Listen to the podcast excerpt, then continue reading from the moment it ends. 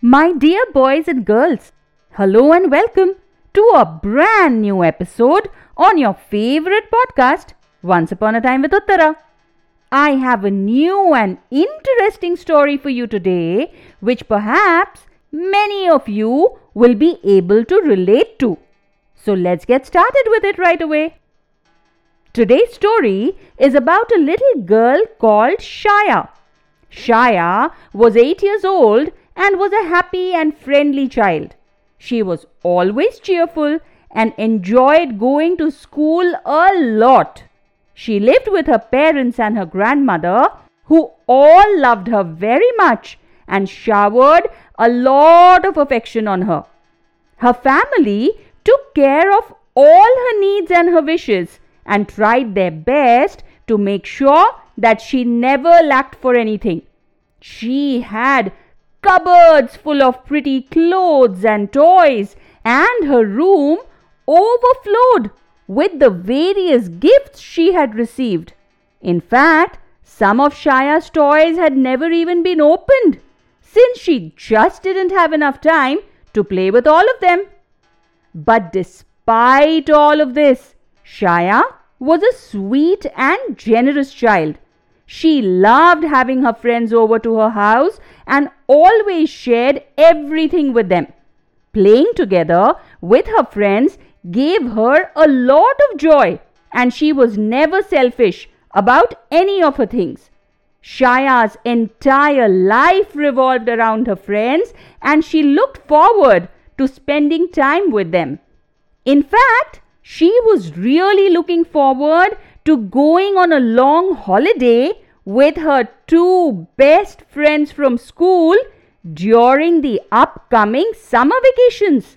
Most of the other children were going away to visit relatives in different cities, but Shaya and her two best friends were supposed to go to Shaya's old home in the village where her grandmother wanted to visit. The children planned to spend the entire summer together, having various adventures in the village in the old house.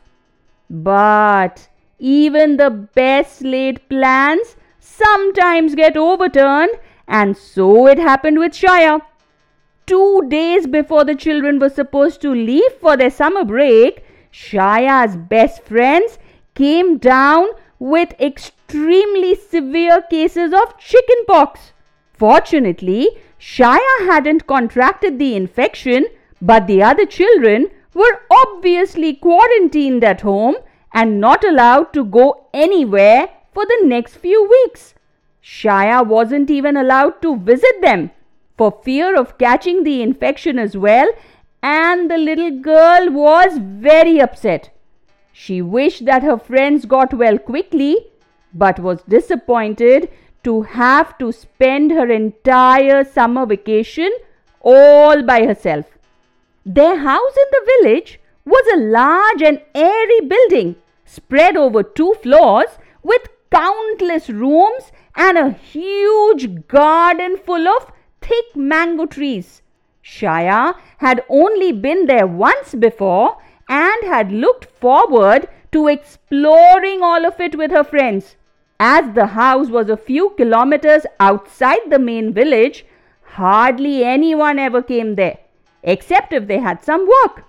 The caretaker come cook was an old man who was not very friendly and certainly not interested in playing with Shaya.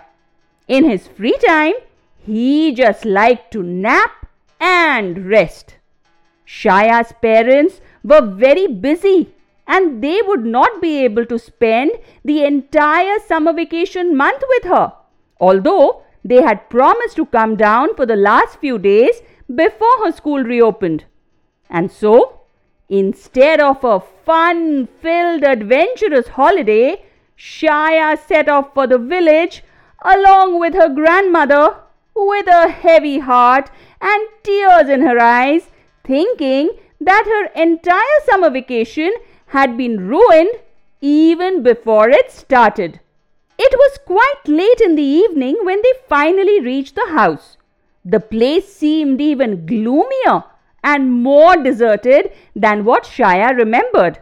Although the caretaker had cleaned out five rooms on the ground floor and laid out fresh sheets and towels in two of them for Shaya and her grandma, the house itself had a lonely and empty feel.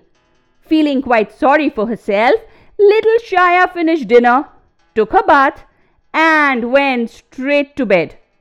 The next morning, Shaya woke up late and had a leisurely breakfast.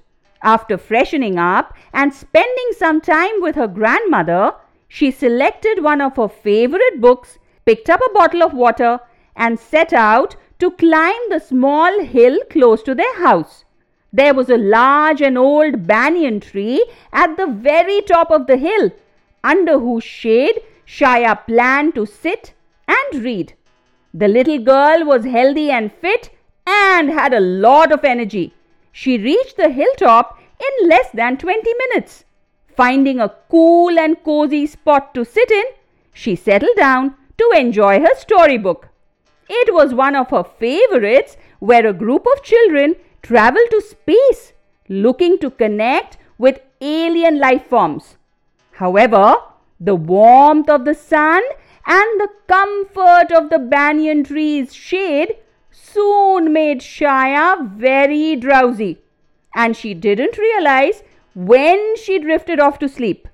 The bees buzzed around her and the butterflies hovered close to her, and the little girl slept deeply without a care in the world. When her eyes finally opened, Shaya realized that she couldn't see the sun anymore and that it was beginning to grow dark. She had slept through the whole day and it was now almost time for sunset. The sunny and friendly hillside had been transformed into a place of strange shapes and shadows. Shaya's throat was parched and she took a large sip of water from her bottle. She stood up and decided to climb down the hill as quickly as she could. She was sure that her grandma would be very worried about her. But in her hurry to rush back, Shaya didn't realize that her shoelaces had come undone and become entangled in the roots of the banyan tree. No sooner had she taken a few steps than Shaya came crashing down to the ground. Her left foot had been jerked back, causing her to lose her balance and fall. Shaya hurt her chin while falling and she cried out in pain. She had also bruised her left arm very badly while her right knee was bleeding from a sharp stone that had caused a deep gash.